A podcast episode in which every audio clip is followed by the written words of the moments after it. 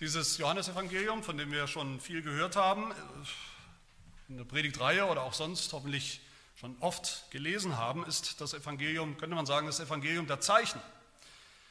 Der Zeichen, sieben Zeichen werden da genannt. Johannes spricht von sieben Zeichen und noch von, von vielen Zeichen, die er gar nicht berichtet in seinem Evangelium, sagt er am Ende. Zeichen sind die Dinge, die Jesus getan hat. Während der drei Jahre ungefähr seines Wirkens, als, seines, seines Auftretens als Messias, bevor er am, am Kreuz gestorben ist. Die Zeichen sind Dinge, die zeigen, was oder wer dieser Jesus war oder ist, bis heute ist. Aber wir finden in diesem Evangelium natürlich nicht nur die Zeichen selbst, sondern wir finden dann auch immer wieder, haben wir auch schon mehrfach gesehen, die Reaktion, die Reaktion der Leute, der unterschiedlichen Leute auf diese Zeichen, was sie gemacht haben mit den Zeichen, wie sie reagiert haben. Zeichen, sehen wir, haben die Menschen, die Menschheit von Anfang an gespalten. Gespalten in die, die die Zeichen gesehen haben, die durch die Zeichen erkannt haben, wer dieser Jesus wirklich ist, die angefangen haben zu glauben. An Jesus, nicht nur den Menschen, sondern den Sohn Gottes, Jesus. Und dann auf der anderen Seite die Leute, die auch dabei waren, die auch die Zeichen, zumindest die Taten, die Dinge, die Jesus getan hat, gesehen haben mit ihren eigenen Augen, aber die überhaupt nichts erkannt haben oder nichts erkennen wollten. An den Zeichen sehen wir immer mehr, je länger das Johannesevangelium vorangeht, sehen wir immer mehr, wie, wie, wie sich herauskristallisiert oder entscheidet. Entweder ist da auf der einen Seite Glaube, der entsteht, der kommt, immer mehr, ein immer stärkerer Glaube, eine immer stärkere Überzeugung bei denen, die glauben. Oder auf der anderen Seite ein Unglaube, ein Unglaube, der auch immer stärker wird, immer radikaler wird, immer schlimmer wird gerade noch, also vor drei Wochen bzw. vier Wochen, haben wir im Text davor das eigentliche Zeichen gesehen und gehört, das Jesus getan hat, wie er seinen Freund, den er geliebt hat, den wirklich toten Lazarus wieder ins Leben zurückgerufen hat. Allein durch sein Wort. Er hat gesprochen und es ist passiert. Er war wieder lebendig vor den Augen von vielen, vielen Zeugen. Das war das sechste Zeichen. Und wie immer sehen wir, diese Zeichen sind kein Selbstzweck. Sie haben nicht automatisch bei allen, die es gesehen haben, Glauben, zum Glauben geführt, Glauben hervorgerufen. Sie waren nicht alle gläubig danach. Wofür ist diese Geschichte, diese Auferweckung des Lazarus ein Zeichen? Ist ja nicht einfach so, da war halt ein Mann, der war halt tot, das ist das Problem und Jesus hat das Problem gelöst. Der Mann hat wieder weitergelebt. Ich habe damals schon gesagt und behauptet, diese Auferweckung des Lazarus, dieses für uns doch relativ unbekannten Mannes, ist ein Zeichen für den, für den Tod und die Auferstehung Jesu. Obwohl in der Lazarus-Geschichte natürlich von Jesus überhaupt nicht die Rede ist, da ist gar nicht die Rede von seinem Tod und von seiner Auferstehung direkt. Aber hier an diesem Text von heute, wo es ja eigentlich weitergeht jetzt nach diesem Zeichen, da sehen wir, dass es ganz genau darum geht. Das ist kein Zufall, das ist nicht irgendwie ein, ein, toller Einfall von Johannes, der das Evangelium geschrieben hat, als Schriftsteller, ein schönes Stilmittel, dass er das irgendwie miteinander verbindet, dass er den Tod und die Auferstehung des Lazarus irgendwo jetzt im Nachhinein sozusagen verbindet mit dem Tod und der Auferstehung Jesu, die ja kommen. Bald wird er sterben und auferstehen. Dafür ist die Lazarus-Geschichte ein Zeichen. Ein Zeichen, dass Jesus derjenige ist, der wirklich sagen kann, was er schon gesagt hat in Kapitel 10, niemand nimmt mir mein Leben, niemand nimmt es mir, sondern ich lasse es von mir aus. Ich habe Vollmacht, mein Leben zu lassen und ich habe Vollmacht, mein Leben wieder an mich zu nehmen. Dieses Zeichen oder diese Geschichte ist ein Zeichen dafür, dass Jesus selbst die Auferstehung ist, was er auch schon gesagt hat. Derjenige, der toten Sündern neues Leben geben kann, hier und jetzt. Und in diesen unterschiedlichen Reaktionen auch auf dieses Zeichen sehen wir dann auch wieder und vielleicht schärfer als je zuvor diese Kluft, diese, diese, eine, eine absolute Spaltung, eine völlige, eine, eine totale Feindschaft Die Feindschaft zwischen Gott und dem Sünder. Die Feindschaft zwischen dem Glauben und dem Unglauben. Eine absolute Feindschaft mit nichts dazwischen, mit keiner Grauzone dazwischen. In einem und demselben Ereignis, um das es hier geht, dem bevorstehenden Tod Jesu, sehen wir einerseits die, die Bosheit, Boshaftigkeit, die tiefe Sünde, Sündhaftigkeit der Menschen, wozu sie fähig sind, in der Lage sind, ihren bösen Plan, ihre Absicht, Gott loszuwerden, Gott loszuwerden, Jesus loszuwerden. Und andererseits sehen wir in demselben Ereignis den guten und wunderbaren Plan Gottes, nämlich seinen Plan, Sünder zu retten durch den Tod Jesu. Die Menschen wollen den Tod, aber Gott will das Leben schenken uns. Das sind die zwei Wahrheiten, die zwei Punkte, die wir uns anschauen wollen, heute miteinander. Als erstes natürlich diesen bösen Plan der Menschen, den wir hier natürlich ganz klar und ganz deutlich sehen. Es ist schlimm genug, das dürfen wir nicht vergessen, mit wem wir es hier zu tun haben, mit was für Menschen. Das sind ja nicht das, was wir zuerst mal als gottlose Menschen sehen oder bezeichnen oder verstehen würden. Wir haben es zu tun mit den Juden, mit dem alten, auserwählten Volk Gottes. Sie haben zwar behauptet zu glauben, sie haben behauptet, Gott zu kennen, Gott zu haben, ist ihr Gott, sie sind sein Volk. Wir reden hier sogar von den, von den allerbesten, von den klügsten und schärfsten Köpfen, den Autoritäten dieses, dieses jüdischen Glaubens, den Pharisäern und hohen Priestern, den, der Elite sozusagen unter den Juden. Schlimm genug, dass die selber ganz offensichtlich nicht geglaubt haben. Dass sie diesen Jesus nicht mit offenen Armen empfangen haben als den Messias, als ihren Messias, den Messias, den Gott ihnen gesandt hat, als den Sohn Gottes. Das haben sie nicht getan, schlimm genug. Aber mindestens so schlimm oder vielleicht sogar noch schlimmer, noch boshafter ist, was sie hier tun, dass sie nicht mal tolerieren, dass überhaupt jemand an Jesus glaubt. Viele haben geglaubt, heißt es hier, nachdem Jesus eben das getan hat, Lazarus von den Toten auferweckt hat. Viele haben geglaubt, Vers 45. Und was tun die Pharisäer, was tun die, die jüdischen Priester, Vers 47. Was sollen wir tun? Dieser Mensch tut viele Zeichen, er tut echte Zeichen, lässt sie nicht verleugnen, da, da stimmt irgendwas nicht, da passieren große Dinge, die wir nicht erklären können. Wenn wir den so weitermachen lassen, was passiert dann? Dann glauben eines Tages noch alle an ihn. Und das kann ja wohl nicht sein. Eigentlich ist ja das genau das, was jeder Jude wollen müsste. Dass alle Menschen an ihren Gott glauben. Möglichst viele, dass möglichst viele an seinen Messias, seinen Gesandten glauben. Aber genau das wollen sie mit aller Kraft verhindern. Mit der Begründung, Vers 48, dann kommen die Römer, nehmen uns das Land weg, nehmen uns das Volk weg. Sie hatten, die, diese Juden, die Autoritäten hatten Angst, hatten Panik, weil immer mehr, weil das wie so ein Lauffeuer oder wie so, ein, so eine Lawine, immer mehr Menschen immer schneller an diesen Jesus geglaubt haben, hatten sie Panik, Panik, dass das vielleicht den, den Römern, der römischen Besatzungsmacht nicht gefällt, dass diese Leute kommen und diesen Jesus zum Messias machen wollen zu ihrem eigenen Retter und Bestimmer und König. Ob das eine begründete Angst war von den Juden oder nicht, dass das hätte passieren können, dass die Römer so reagiert hätten oder nicht, wissen wir nicht, aber wahrscheinlich war es nicht viel mehr als ein Vorwand. Wie auch immer, die wollten auf jeden Fall verhindern, dass die Leute an Jesus glauben.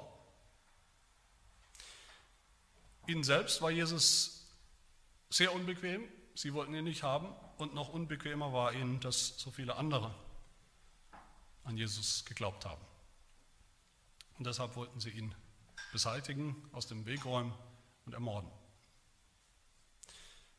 Und mit Jesus wollten sie natürlich den Glauben insgesamt, den christlichen Glauben, könnten wir sagen, ausrotten, ersticken, auslöschen. Natürlich können wir fragen, warum waren die so intolerant damals? War, war das einfach so in der damaligen Zeit? Wenn sie schon selber nicht glauben, warum, warum können sie es nicht einfach jedem selbst überlassen? An Jesus zu glauben oder eben nicht. Kann doch jeder selber entscheiden. Warum gleich Jesus vernichten? Warum gleich die Grundlage des Glaubens für alle aus dem Weg räumen? Warum gleich zur äußersten Maßnahme greifen? Warum gleich töten, die, die wir könnten sagen, vielleicht schlimmste oder folgenreichste Sünde, die Endlösung sozusagen?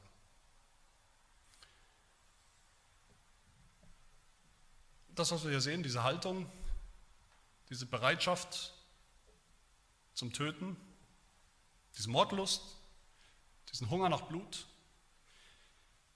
das verstehen wir nur, wenn wir eine grundlegende biblische Wahrheit einmal, mindestens einmal gesehen und begriffen haben. Eine Grundwahrheit, die wir in der Bibel, die uns in der Bibel eigentlich gleich von Anfang an, fast von Anfang an begegnet. Wir erinnern uns Adam und Eva im Paradies, alles ist gut, sie leben im Einklang, Harmonie mit Gott, bis sie anfangen zu zweifeln an Gott, bis sie aufhören zu glauben, bis sie aufhören zu vertrauen auf Gott. Warum? Weil der Teufel in Form von dieser Schlange ihnen Lügen erzählt über Gott. Lügen, denen sie lieber glauben als Gott selbst. Und Gott bestraft sie für ihren Ungehorsam, er bestraft sie für ihren Unglauben, er bestraft sie mit dem Fluch. Mit der Mutter aller Flüche in Genesis 3, Vers 15. Da verflucht Gott die Schlange, den Teufel, seinen Erzfeind. Und er sagt zur Schlange, ich will Feindschaft setzen zwischen dir, der Schlange, und der Frau, zwischen deinen Nachkommen und ihren Nachkommen. Der Nachkomme der Frau wird dir den Kopf zertreten und du wirst ihn in die Ferse stechen. Ein Vers, den wir leicht überlesen, wenn wir anfangen, vielleicht das Alte Testament zu lesen, dann geht es relativ schnell, dann sind wir an diesem Vers, lesen vielleicht schnell drüber weg, aber eigentlich ist das der Vers, der alles erklärt, was wir hier finden in dieser Passage. Gott setzt Feindschaft eine ewige, totale Feindschaft aufgrund der Sünde. Eine Feindschaft zwischen den Nachkommen der Frau, die kommen werden, Generation für Generation, die glauben. Und am Ende dieser Nachkommen wird Jesus Christus stehen, steht Jesus Christus, der ultimative Nachkomme der Verheißung der Frau. Und andererseits den Nachkommen der Schlange, des Teufels, den Kindern des Teufels. Das sind alle Ungläubige, alle Gottlosen. Und diese Feindschaft wird andauern, das sehen wir da schon im Alten Testament, sie wird andauern über Jahrhunderte, über Jahrtausende. Sie wird sich Luft machen, immer wieder und immer mehr in einem, in einem unerbittlichen Kampf, Krieg zwischen den gläubigen Kindern Gottes und den Ungläubigen Kindern des Teufels. Bis zum bitteren Ende, was wir da schon sehen. Dem bitteren Ende, dass die Schlange Jesus eines Tages in die Ferse stechen wird, dass er stirbt. Wie hier angekündigt in unserem Text. Und in diesem ultimativen geistlichen Kampf oder Krieg, diesem Kampf zwischen Glaube und Unglaube, zwischen Kindern Gottes und Feinden Gottes, da gibt es keine Toleranz, da gibt es kein Unentschieden. Einer wird siegen, einer wird sterben. Dieser Krieg, das ist der Grund, warum die ungläubigen Juden hier so blutrünstig hinter Jesus her sind, warum sie nur eine Lösung kennen und sehen, dass er getötet wird. Unglaube Damals wie heute, Unglaube ist nicht eine persönliche Vorliebe, eine persönliche Meinung. Wie wir heute in unserem heutigen Zeitalter oft denken oder wie viele Menschen reden und, und denken, das darf doch jeder glauben oder eben auch nicht. Manche glauben an Jesus eben, das ist ihr Ding, andere tun es eben nicht und das ist ihr Ding. Deshalb sind die, die nicht glauben, doch nicht gleich böse und mit dem Teufel im Bund. Doch, hinter, jedem, hinter, hinter dem Unglauben in jeder Form. Im Unglauben gegenüber Gott und seinem Nachkommen, Jesus Christus, in jeder Form steckt ultimativ immer der Teufel. Das hat nicht irgendein schlecht gelaunter reformierter Prediger erfunden, als es ihm mal nicht so gut ging. Das sagt unser Herr Jesus Christus selbst, und zwar zu denselben Juden sagt er das. In Johannes 8 sagt Jesus zu derselben Gruppe. Ihr habt den Teufel zum Vater. Die Juden. Ihr habt den Teufel zum Vater. Weil sie nicht glauben, sind sie Feinde Gottes, und wollen sie das, was der Erzfeind Gottes, der Teufel, auch will. Jesus sagt weiter in Johannes 8, was euer Vater begehrt, wollt ihr tun. Der, der Teufel, war ein Menschenmörder von Anfang an. Und deshalb wollt ihr morden. So sagt es auch Paulus im Römerbrief, da sagt er über, über Sünder, über alle Sünder, alle Ungläubigen, das sind fleischliche Menschen, sagt er. Römer 8 sagt er dann, das Trachten des Fleisches, das Ziel des Fleisches ist Feindschaft gegen Gott. Nicht Toleranz, nicht Akzeptanz, nicht Neutralität, absolute Feindschaft, endgültige Feindschaft. Mit welchem Ziel? Das Trachten, das Ziel, die Absicht des sündhaften Fleisches, sagt Paulus, ist der Tod. Das ist das Ziel. Nicht ein Nebenprodukt. Der Tod Gottes. Der Tod des Sohnes Gottes. Der Tod des Glaubens. Der Teufel mitsamt seinen Nachkommen ist nicht zufrieden. Er ruht nicht, er rastet nicht, bis er Blut zieht, bis er seinen allergrößten Feind, unseren Herrn Jesus Christus, getötet hat und damit den Glauben an sich, den Glauben insgesamt, den christlichen Glauben ausgelöscht hat, die Grundlage genommen hat. Das klingt vielleicht extrem, wenn wir das so hören oder wenn ich das so sage, ist es aber nicht. Wir sehen das heute. Wir sehen das heute bei auch den zeitgenössischen Atheisten, bei denen, die sich sogar gerne so nennen oder nennen lassen als Berufsbezeichnung, die Berufsatheisten sozusagen, die es gibt. Vielleicht habt ihr schon mal gehört von den Namen den britischen äh, Atheisten Richard Dawkins und Christopher Hitchens, die ja doch jede Menge Bücher geschrieben haben, die auch ins Deutsche übersetzt wurden, aber auch deutsche Atheisten der vergangenen 50 oder 100 Jahre, da sehen wir das immer wieder. Wir sehen immer wieder, die wollen nicht nur selbst Atheisten sein, Atheisten sein dürfen.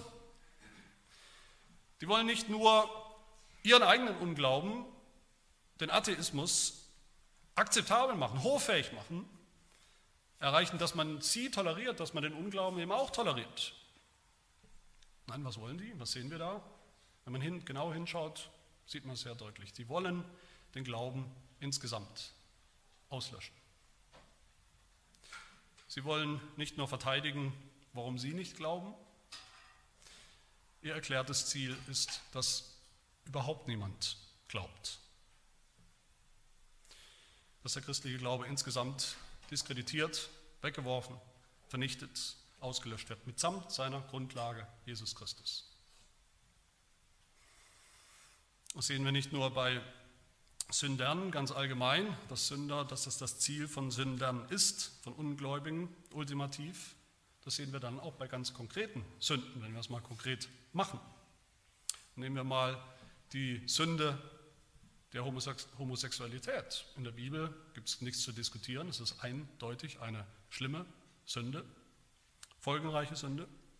Aber was wir? Die, die Absicht von denen, die das verteidigen, die, die Lobby, die Verteidiger von Homosexualität, von diesem Lebensstil, ist nicht nur, ist schon lange nicht mehr nur Homosexualität irgendwie akzeptabel oder hoffähig zu machen. Dass man das eben auch tun darf und kann dass sie toleriert wird. Von Anfang an war das Ziel dieser Verteidiger, dieser Lobby, die Ehe zu attackieren, als Standard. Die Ehe zwischen Mann und Frau, Sexualität zwischen Mann und Frau zu attackieren, als Standard, so wie Gott das gestiftet und gemacht hat. Das aus, auszulöschen, abzuschaffen. Oder nehmen wir die Gender-Ideologie, die uns heute alle beschäftigt. Auch denen geht es nicht um Toleranz. Auch denen geht es nicht um die Toleranz, dass man eben Frauen und Männer gleichstellt, oder dass man toleriert, dass es eben Männer gibt oder Jungs gibt, die vielleicht lieber eine Frau sein wollen, wenn sie könnten, oder umgekehrt. Ihr Ziel ist es, die Unterschiede der Geschlechter oder sogar die Geschlechter insgesamt, dass es sowas gibt wie Männlein und Weiblein, auszulöschen, aufzulösen. Dass es dieses Schwarz-Weiß-Zweiteilung nicht mehr gibt.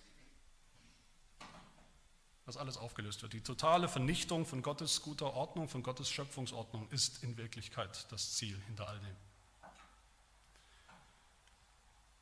Und all diese Dinge verstehen wir nur, wenn wir dahinter eben diesen ultimativen Kampf, diese ultimative Auseinandersetzung zwischen Glauben und Unglauben sehen, von der die Bibel von Anfang an spricht. Sie ist auch die Erklärung dafür, warum sogar die Juden, selbst die Juden, und ausgerechnet die Juden, in ihrem Unglauben nicht aufhören, nicht ruhen und rasten, bis Jesus Christus, an den sie nicht glauben, an den auch kein anderer glauben soll, bis er tot ist. Der damalige Hohepriester hier, die, die höchste Autorität in Glaubensfragen, der sagt zu den Juden, die diesen Jesus loswerden wollen, denen es aber bisher nicht gelungen ist, sie wollen es ja schon seit einer Weile, aber es ist ihnen nicht gelungen, er sagt zu ihnen, ihr habt überhaupt keine Ahnung, ihr, ihr kennt gar nichts, ihr versteht nicht, worum es geht und was hier passieren soll und muss. Wisst ihr nicht, sagt er, dass es für uns besser ist, dass einfach ein Mensch, was ist ein Mensch, dass ein Mensch stirbt und wir alle unsere Probleme los sind. Keiner wird mehr an ihn glauben, wenn er weg ist, wenn er tot ist. Und die Juden sind endlich wieder Juden und nicht irgendwas Neues. Und deshalb war klar, Vers 53, von jenem Tag an beratschlagten sie miteinander, um ihn zu töten, strategisch geplant und durchgeführt, dann bis zum bitteren Ende. Und nicht nur das, auch das Zeichen, das gerade passiert ist, die Auferweckung des Lazarus, das war ja immer noch ein Problem dass da was passiert ist, auch dieses Zeichen musste weg. Das Zeichen, das ja der Anstoß war, warum viele Leute geglaubt haben und immer mehr Leute geglaubt haben an Jesus. Auch dieses Zeichen musste ausgelöscht werden. Das lesen wir in Johannes 12, Vers 10. Da beschlossen die oberen Priester, auch Lazarus zu töten. Den Lazarus, der ja schon tot war und den Jesus wieder auferweckt hat, der muss wieder getötet werden. Und damit ist das Zeichen null und nichtig.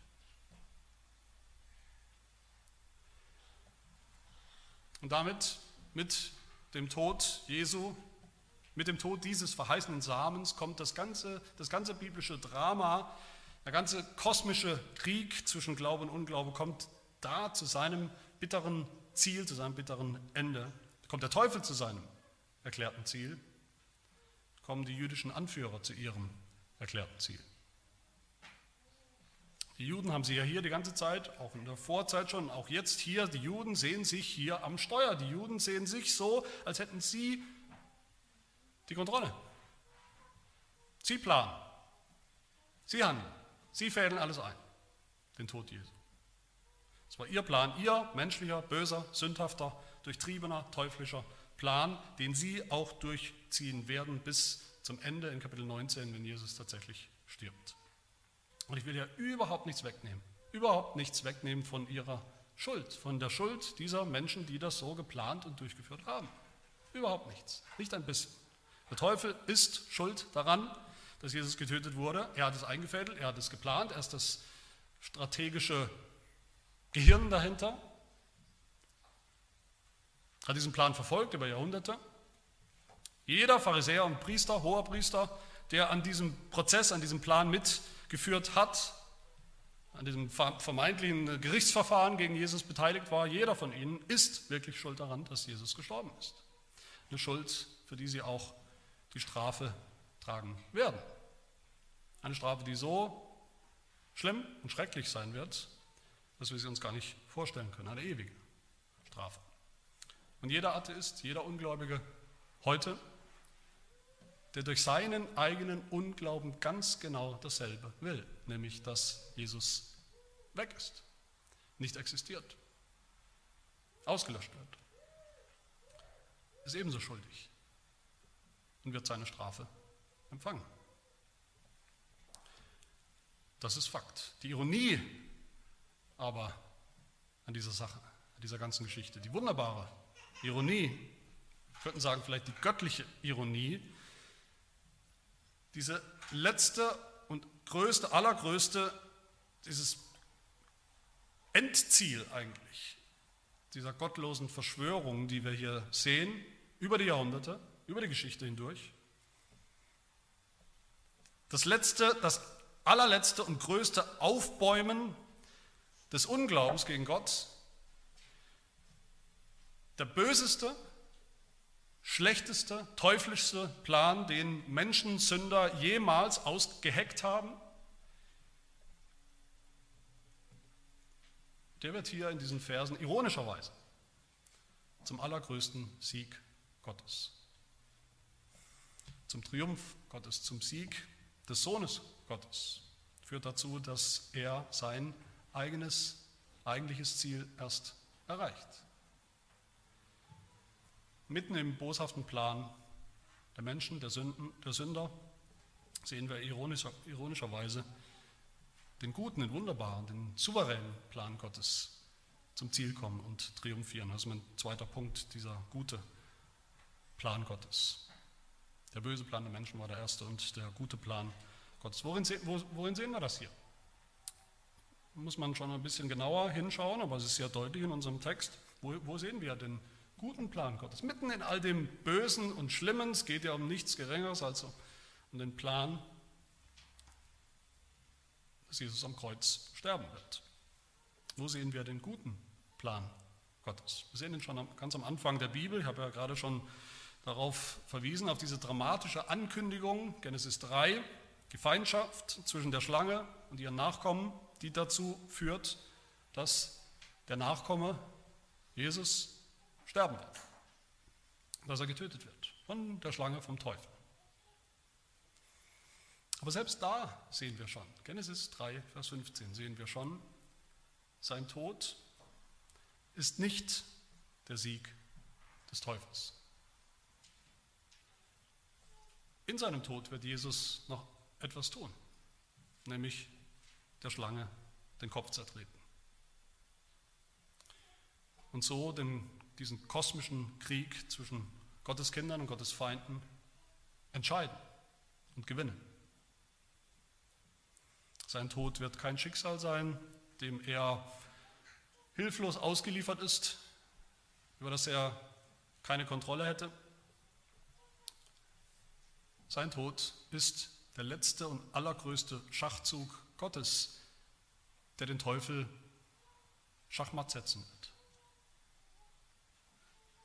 Der souveräne Plan Gottes von Anfang an, der am Kreuz von Golgatha nicht scheitert, grandios, sondern grandios in Erfüllung geht.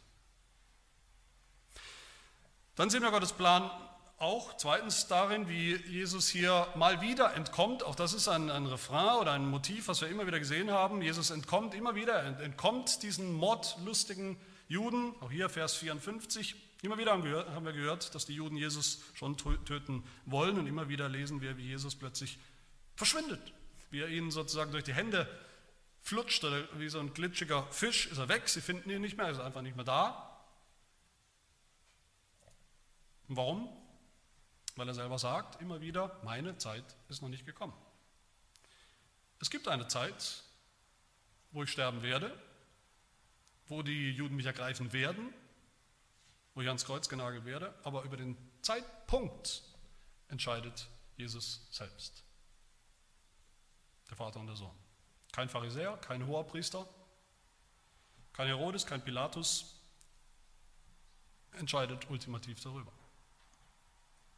Sie denken, sie hätten hier endgültig den Todestag, das Todesdatum Jesu jetzt beschlossen. Dabei steht dieses Datum ironischerweise schon lange, schon immer in Gottes Plan, in Gottes Kalender. Wir sehen hier Gottes guten Plan, Gottes Plan, der über die menschlichen Pläne triumphiert, dann drittens in diesem Hohenpriester Kaiaphas. Kaiaphas spricht ein Machtwort, er sagt, was zu tun ist. Dieser Jesus muss sterben, gibt keinen anderen Weg, ist die beste Lösung, ist besser für uns, dass ein Mensch stirbt, als dass das ganze Volk verwirrt wird, zugrunde geht. Kaiaphas denkt natürlich vor allem hier politisch, vielleicht denkt er sogar nur politisch, wenn Jesus weg ist, dann bekommen wir keine Probleme mit den Römern, dann bekommen wir auch nicht Probleme damit, dass unsere eigenen Juden immer mehr glauben jetzt an Jesus. Das ist Thema erledigt. Eine einfache Lösung. Aber Gott, sehen wir hier, Gott gebraucht seine Worte, Gott gebraucht den Mund des Kaiaphas gegen seinen Willen, gegen seinen eigenen Willen. Um was zu tun? Was tut Gott durch diesen Kaiaphas?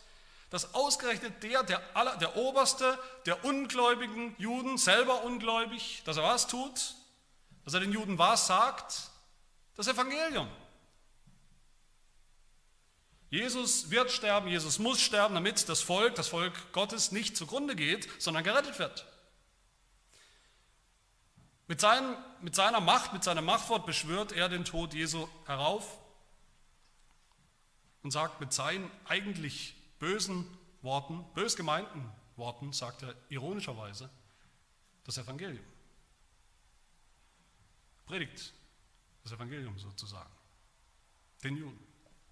Johannes sagt uns das. Er sagt uns das in Vers 51. Dies redete er, der hohe Priester, dies redete er aber nicht aus sich selbst, war nicht seine Idee,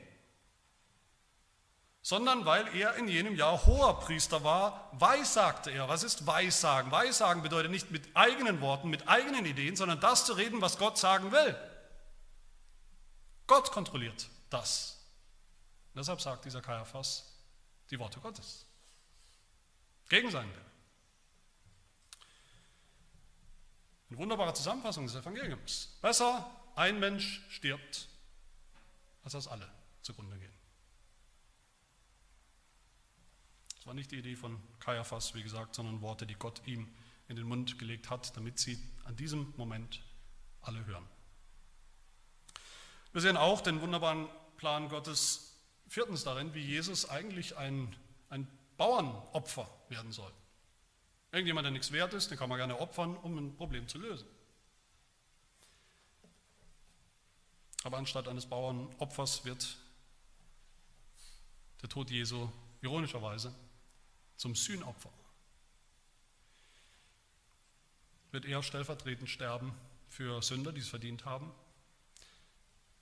um sie von ihren Sünden zu erlösen. Das ist die Ironie von Vers 55 und 56. Scheinbar ganz nebenbei, vielleicht beim Vorlesen, vorhin habt ihr da auch nicht aufgehört, scheinbar ganz nebenbei lesen wir da oder sagt Johannes, es war aber das Passafest der Juden. Na, das fängt gleich an. Und wahrscheinlich, wir lesen es hier, viele haben sogar gefragt, wird Jesus kommen? Wird er kommen zu diesem Fest? Wahrscheinlich eher nicht. Wir wissen, er ist in Todesgefahr, wahrscheinlich wird er nicht kommen. So haben die Leute gedacht. Und sie haben nichts kapiert, sie haben nicht kapiert, was hier wirklich passiert, was hier vor sich geht. Das Passa ist doch was? Was ist das Passa? Das Passa-Fest, das hier gleich beginnt, das Johannes wichtig ist, dass es beginnt, ist die Erinnerung, woran? Die Erinnerung daran, dass Gott sein Volk, Menschen, Sünder verschont hat, indem sie das Blut von einem getöteten Lamm, Opferlamm an ihre Türpfosten äh, streichen. Sie kapieren nicht, die Leute, die hier versammelt sind, dass hier gerade vor ihnen, vor ihren Augen das Passa, das, worum es immer ging beim Passa, erfüllt wird. In Jesu Tod, der bevorsteht. Als das Opferlamm, wie er ja heißt, was er ja ist, durch dessen Blut wir Sünder verschont werden vor dem Zorn Gottes, vor dem Gericht Gottes, vor dem Racheengel Gottes. Sie denken, Jesus kommt nicht. Doch ironischerweise wird er zum Passafest kommen. So wird die Geschichte weitergehen. Ich denke, wir wissen das. Er wird kommen zum Passa. Er wird kommen auf eine Art und Weise, die Sie absolut nicht erwarten. Er wird nicht kommen als ein Jude, ein Zuschauer unter vielen, ein Pilger unter vielen. Er wird kommen nicht als Besucher, sondern als Hauptperson bei diesem Passafest. Und es wird deutlich werden, er ist das Passa. Er ist das Opferlamm. Das Lamm Gottes, das die Sünden der Welt wegnehmen wird, wie es immer schon Gottes Plan war, mit jedem einzelnen Passa der Geschichte des Volkes Israel. Bis zur Erfüllung hier. Und wir sehen den wunderbaren Plan Gottes dann zuletzt auch darin, wie die Juden als Volk sogar ihren Status als Volk Gottes verlieren. Und wie auch das Gottes Plan ist. Der hohe Priester sagt das, er hat Angst davor, dass das Volk Gottes, dieses wunderbare Volk Gottes, das wichtige Volk Gottes mit dieser langen Geschichte, dass dieses Volk jetzt zugrunde geht. Und er hat recht. Das steht auf dem Spiel. Aber er meint, er kann, oder man könnte das aufhalten, indem man Jesus tötet. Aber ironischerweise ist das Volk Israel gerade deshalb zugrunde gegangen, weil sie nicht geglaubt haben an den Messias, an den Sohn Gottes, weil sie ihn aus dem Weg räumen wollten, weil sie ihn nicht haben wollten. Die Juden damals waren stolz darauf, Gottes Volk zu sein, auserwählt. Sie waren so stolz darauf. Wir sind Gottes Volk, dass sie den Messias verpasst haben, dass sie vergessen haben, dass sie überhaupt einen Messias brauchen. Und deshalb sagt Johannes hier in Vers 51, ja, Jesus sollte für das Volk sterben, aber nicht nur für das Volk allein, sprich die Juden, wie wir sie hier sehen, sondern auch und eigentlich um die zerstreuten, um alle zerstreuten Kinder Gottes in eins zusammenzubringen, als das wahre Volk Gottes, das es immer schon war. Jesus wird sterben, sagt Johannes uns hier, er wird nicht allein für die Juden sterben, er wird gar nicht für die Juden als Ganzes sterben, er wird sterben für die auserwählten Kinder Gottes. Aus den Juden, ja, aber auch aus allen anderen Völkern. Auch das ist eine Ironie hier, die Ironie des Evangeliums mitten in diesem bösen, boshaften Unglauben der Juden, in ihrer Weigerung zu glauben an Jesus, wegen ihres Unglaubens, ist das Evangelium zu allen möglichen Völkern gekommen, am Ende auch zu uns. Es ist deutlich geworden, dass Gottes Volk aus allen Ecken und Enden der Erde besteht und, und kommt, nach wie vor. Es ist vielleicht niemals so deutlich gewesen wie heute wo wir sehen können, wo überall Gottes Volk ist auf der Erde. Und so sehen wir, hoffe ich hier am Ende, wie Gottes Plan triumphiert, wie er die, die bösesten, schwärzesten, teuflischsten Pläne der Menschen, seiner Feinde zunichte machen wird, triumphiert, übertrumpft. Ist das nicht die, die größte Ironie überhaupt, die wir uns vorstellen können? Die Juden wollen hier Jesus töten, weil sie nicht wollen, sie selber glauben nicht und sie wollen aber auch nicht, dass irgendjemand glaubt an diesen Jesus. Und was passiert? Mit seinem Tod, mit dem Tod Jesu haben sie ironischerweise überhaupt erst die Grundlage geschaffen, auf der bis heute das Volk Gottes glaubt, den Tod Jesu am Kreuz. Nach dem Tod, nach der Auferstehung Jesu ging es ja erst richtig los mit mit Leuten, die geglaubt haben an Jesus Christus. Und, und, natürlich bis heute. Bis heute ist der Tod Jesu seit, seit Jahrhunderten, seit zwei Jahrtausenden, glauben nicht nur ein paar hundert Juden, sondern Millionen, Abermillionen von Menschen auf der ganzen Welt glauben das bis heute als gute Nachricht, als Grundlage, als Herzstück des christlichen Glaubens und des Evangeliums.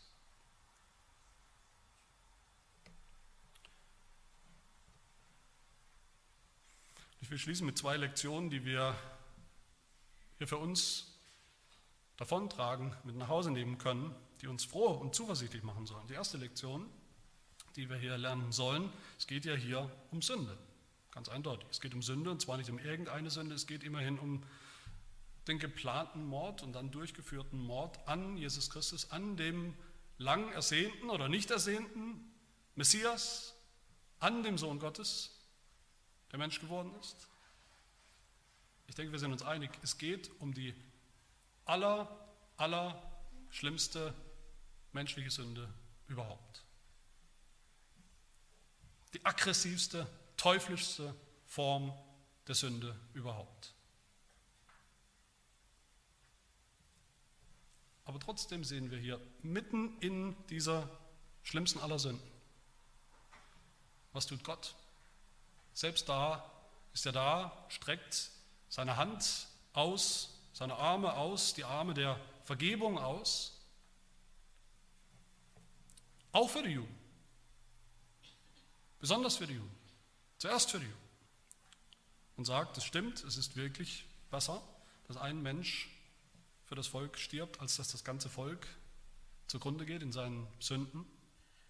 Genau deshalb habe ich ihn gesandt, der vor euch steht, mein Sohn, Jesus Christus, damit ihr nicht in diesen schlimmen, auch nicht in der schlimmsten Sünde verloren gehen müsst.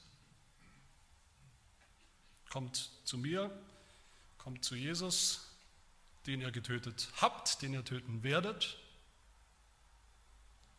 dann werdet ihr gerettet.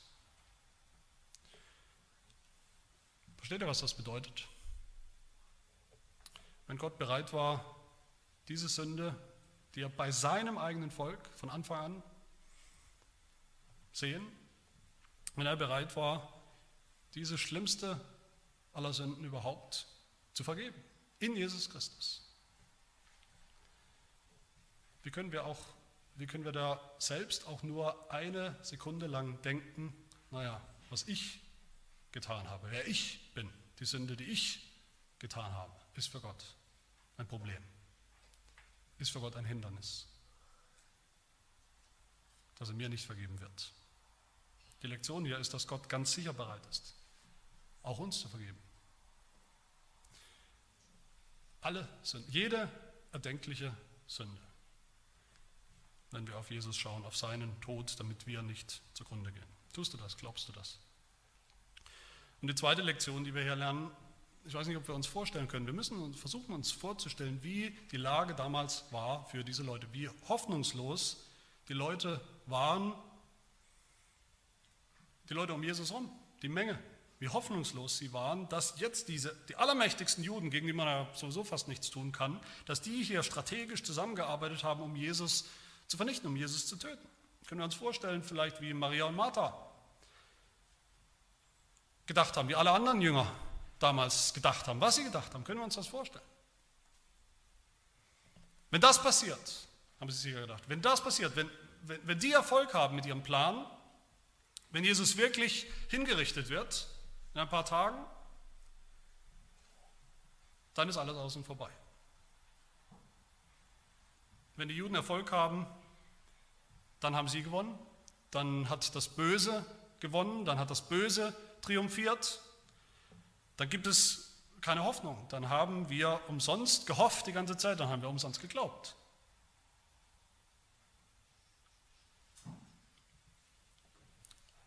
Wie oft denken wir auch so? Vielleicht ein bisschen anders, aber von der Art ähnlich. Wie oft denken wir, dass ausgerechnet mir, dass ausgerechnet uns sowas, was auch immer es ist, sowas Schlimmes passiert, dass mir das passieren muss in meinem Leben, daraus kann nichts mehr Gutes kommen. Es ist einfach nur schlecht, furchtbar, dass mir das passiert. Es ist einfach nur Schicksal. Ich kann nichts Gutes darin sehen, nichts Gutes darin erkennen. Vielleicht ist es so schlecht, dass ich darüber nicht hinwegkomme, dass ich deshalb sogar meinen Glauben verliere, meinen Glauben hinwerfe dass ich nicht mehr vertrauen kann, dass Gott es gut meint und auch gut tut. Und dann sehen wir hier selbst das allergrößte Schicksal, Schicksal in Anführungszeichen, das allergrößte Leid für die Jünger damals. Das war das allergrößte Leid für die Jünger damals. Der Tod ihres Anführers, ihres Messias, ihres Freundes. Selbst das hat sich im Nachhinein entpuppt als das, was es wirklich war. Gottes souveräner, guter, bester, allerbester Plan für sie. sehen wir hier nicht vielleicht so klar, wie es überhaupt nur irgendwie geht, das, was der Apostel Paulus sagt in Römer 8, Vers 28. Und er sagt, wir wissen aber, dass denen, die Gott lieben, denen ihn glauben, die zu ihm gehören, alle Dinge zum Besten dienen. Alle Dinge, auch die schlechten. Oder besonders die schlechten Dinge. Und die denkt Paulus hier. Selbst der schlechte, böse Mord an Jesus. Selbst die Bosheit von Menschen uns gegenüber. Selbst dieses schlimme Leid, das wir vielleicht kennen oder erleben oder selbst erleben. Eine schlimme Krankheit, selbst die Schicksale in Anführungsstrichen, die wir erleben. Und Paulus Logik geht dann noch weiter. Er sagt, Gott, der sogar seinen eigenen Sohn nicht verschont hat, wie wir hier sehen, der ihn sterben lässt, sondern der ihn für uns alle dahingegeben hat, für das wahre Volk Gottes, wie sollte er uns mit ihm nicht auch alles schenken? Wenn Gott, das ist die Logik, wenn Gott das allerschlimmste Leid überhaupt in der Geschichte der Menschheit in, seiner, in seinem Plan, in seiner Macht, in seiner Vorsehung zum allerbesten wenden kann und gewendet hat. Wer sind wir, dass wir ihm das nicht zutrauen in unserem Leben, in unserem Leid, in unseren Anfechtungen oder Zweifeln oder Herausforderungen, Schicksal? Sondern wir halten es vielleicht für unerklärliches, sinnloses Leid dass Gott es auch für uns zum Besten wenden kann und wird. Vertrauen wir ihm so, vertrauen wir Gott so. Können wir so reden wie Josef im Alten Testament, wir erinnern uns selbst, schlimmes Leid erlebt, Haaresbreite, mit dem Leben überhaupt davongekommen, von seinen Brüdern halb totgeschlagen, verkauft als Sklave nach Ägypten. Und er trotzdem sagen konnte zu seinen Brüdern, seinen Übeltätern, Ihr gedachtet mir zwar Böses zu tun, das war euer Plan, aber Gott gedachte es gut zu machen, um es so hinauszuführen, wie es jetzt auch gekommen ist, um ein zahlreiches Volk am Leben zu erhalten. Ihr hattet einen bösen Plan, keine Frage, aber Gott hatte einen ganz anderen Plan. Und Gottes Plan ist in Erfüllung gegangen. Können wir so vertrauen und bekennen mit Hiob, wie es Hiob getan hat, der auch wieder schlimmes persönliches Leid erfahren hat, auch um Haaresbreite mit dem Leben davon gekommen ist in diesem Leid und der trotzdem sagen konnte, der Herr hat gegeben, der Herr hat genommen, viel, alles genommen, aber der Name des Herrn sei gelobt, weil Gott weiß, was er tut, weil Gott einen Plan hat, einen souveränen Plan hat, in all dem. Können wir so, können wir mit Paulus reden, der auch viel Leid erlebt hat, auch das vergessen wir leicht. Paulus, der immer wieder verprügelt worden ist, ausgepeitscht worden ist, gesteinigt worden ist, auch um Haaresbreite überhaupt mit seinem Leben nur davon gekommen ist. Immer wieder. Der aber sagt, wir wissen aber, dass denen, die Gott lieben, alle Dinge zum Besten dienen. Das sind die zwei Lektionen hier, das Evangelium hier, das wir glauben dürfen. Im Tod Jesus sehen wir, keine Sünde ist Gott zu groß, ist für Gott so groß, als dass er sie nicht vergeben könnte. Und im Tod Jesu sehen wir, kein Leid, kein Schicksal passiert außerhalb von Gottes Plan, außerhalb von Gottes Kontrolle. Oder ist so schlimm, dass Gott es nicht zu unserem Besten wenden will und kann, weil er es ohnehin schon geplant hat. Lass uns das glauben und darauf vertrauen und so leben, als wäre all das wahr, weil es wahr ist. Der Tod Jesu ist der Beweis für all das. Das Zeichen, die Wirklichkeit, dass wir glauben sollen, das Zeichen, das selbst den Glauben weckt, auch bei uns. Amen. Wir beten. Unser souveräner Gott und Vater, wir danken dir von ganzem Herzen, dass du bereit warst, deinen eigenen Sohn aus Liebe aufzugeben, hinzugeben, zu opfern, um damit das Opfer, das Einzige zu bringen, das uns Sünder retten kann. Das stellvertretende Sühnopfer das du bereit warst anzuerkennen, anzunehmen an unserer Stelle. Dass einer stirbt für das Volk. Wir danken dir, unser Jesus Christus, dass du bereitwillig gekommen bist in diese Welt, dass du in unser Leben gekommen bist als das Lamm Gottes, das die Sünden der Welt trägt, als ein Mensch und den Menschen zu erlösen, dass du dich ans Kreuz hast schlagen lassen, unseren Fluch auf dich genommen hast, erlitten hast, ausgekottet hast, bis, ausgekostet hast bis zum letzten bitteren Tropfen.